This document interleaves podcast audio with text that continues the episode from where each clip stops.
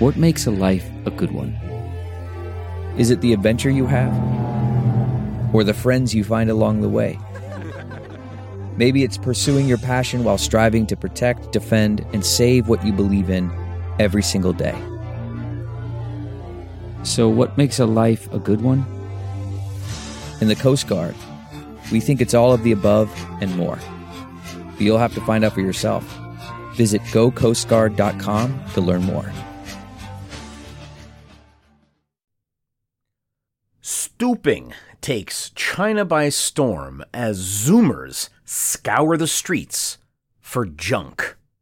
Cash-strapped young Chinese have developed a sudden passion for furnishing their homes with discarded items found on the street. Their parents are horrified. Written by Fan Yiying, published in Sixth Tone, read to you by Cliff Larsen. After darkness falls, Zhou Yuxian hops on his bicycle and cruises the streets of downtown Shanghai. It's not just for exercise. He's out hunting for treasure, he says.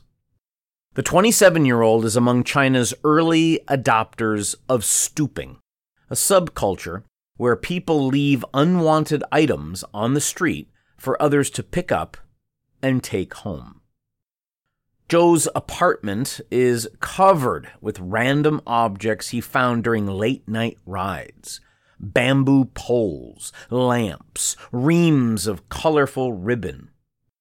Recently, he was excited to discover an abandoned toilet on the street corner. It's now being used as a plant pot in his friend's office.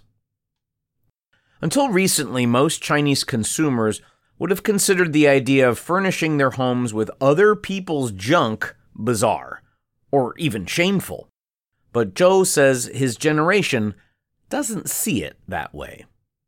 We can wear luxury brands and pick up trash at the same time, he tells Sixth Tone. It's not contradictory.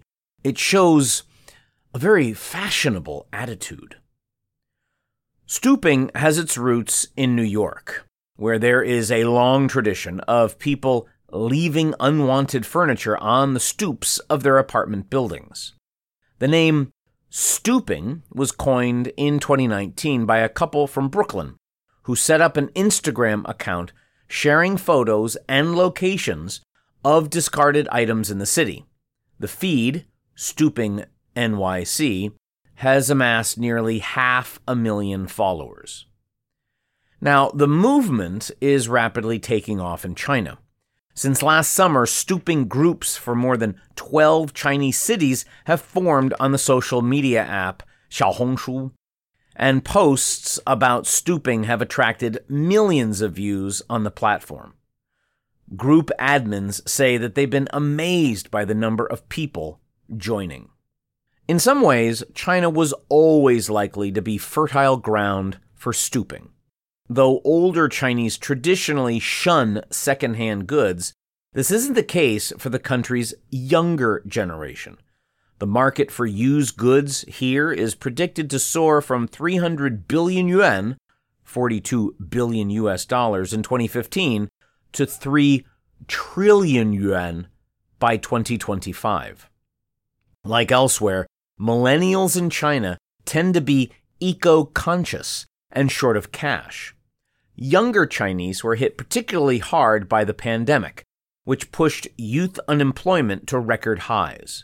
Thrift and vintage stores have been gaining popularity in major cities for several years. It's a growing trend, says Zhou. People of the older generation prefer to break things and throw them away rather than let other people use them. But as education levels rise, I believe people are slowly embracing reusing and recycling. But the event that truly kickstarted China's stooping craze was last year's anti-COVID lockdowns, which, as elsewhere in the world, led to streets filled with belongings abandoned by former residents who decided to move elsewhere.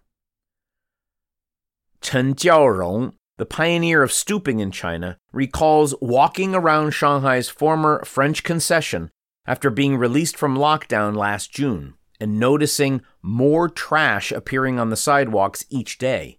She felt it would be a terrible waste if all those household items ended up in the landfill. Then, the 27-year-old remembered her time as a student in London, where she'd seen an elderly couple leave a few used chairs on the road with a note reading, "Free to good house." She decided to try the same. And from then on, Chen began taking photos of any furniture she found and posting the images on Xiaohongshu, tagging the location so that people would know where to find the item. She also attached a sticker of a pair of googly eyes to the object to give her followers a laugh. "Stooping isn't just picking up trash," Chen says. "My goal is to make it trendy and make it fun."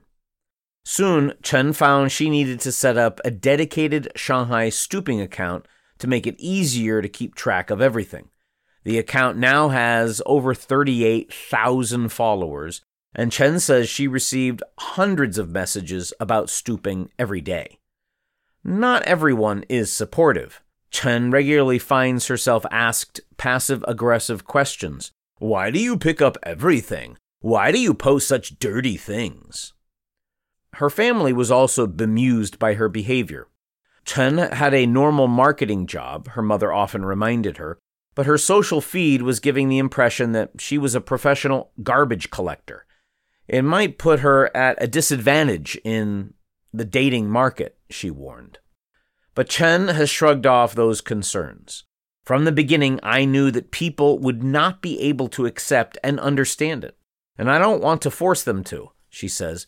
"I just hope that my stooping can send a message that discarded items can still be used and can be recycled for those in need." Her persistence appears to be slowly paying off. When Chen's cousin, who lives in East China's Zhejiang province, recently began decorating her cafe, Chen was amazed to hear her mother suggest that she buy a used coffee machine to save money. "I think I have brainwashed my mom into being less prejudiced against secondhand goods," Chen laughs. Chen's own home is a shrine to stooping. Everything from her shelves to her dinner plates was found outside. She's also built a small tea garden outside her apartment out of the old wooden bed frames, chairs, and other waste. As young people often rent in major cities, we don't want to spend too much on furniture or decorations, she says. Chen Dashu, who isn't related to Chen Jiaorong, has also been impressed on how quickly stooping has caught on in China. The 43-year-old set up a stooping account for the city of Ningbo, a smaller city around 200 kilometers south of Shanghai. In October last year, after seeing other groups gain momentum on Xiaohongshu. Unlike most Chinese stoopers, Chen Dashu is also a veteran of the secondhand goods industry. He runs a secondhand goods store in Ningbo, a two-story Aladdin's cave containing thousands of objects he found, exchanged, or bought. His prized possession includes a 2,000-year-old brick and some furniture from the early 20th century, he says. After years in the business, Chen Dashu is able to make a decent income from his collection. He sells to other antique enthusiasts, as well as hotels, restaurants, and cafes that want to give their business a more retro feel. The store sometimes generates over 100,000 yuan per month in revenue, he says. For Chen Dashu, stooping is a useful adjunct to his business. When local houses are slated for demolition, he often visits the site to salvage any objects he can. But large furniture is too big for him to move, and on several occasions he has watched construction crews smash beautiful objects to pieces in front of his eyes.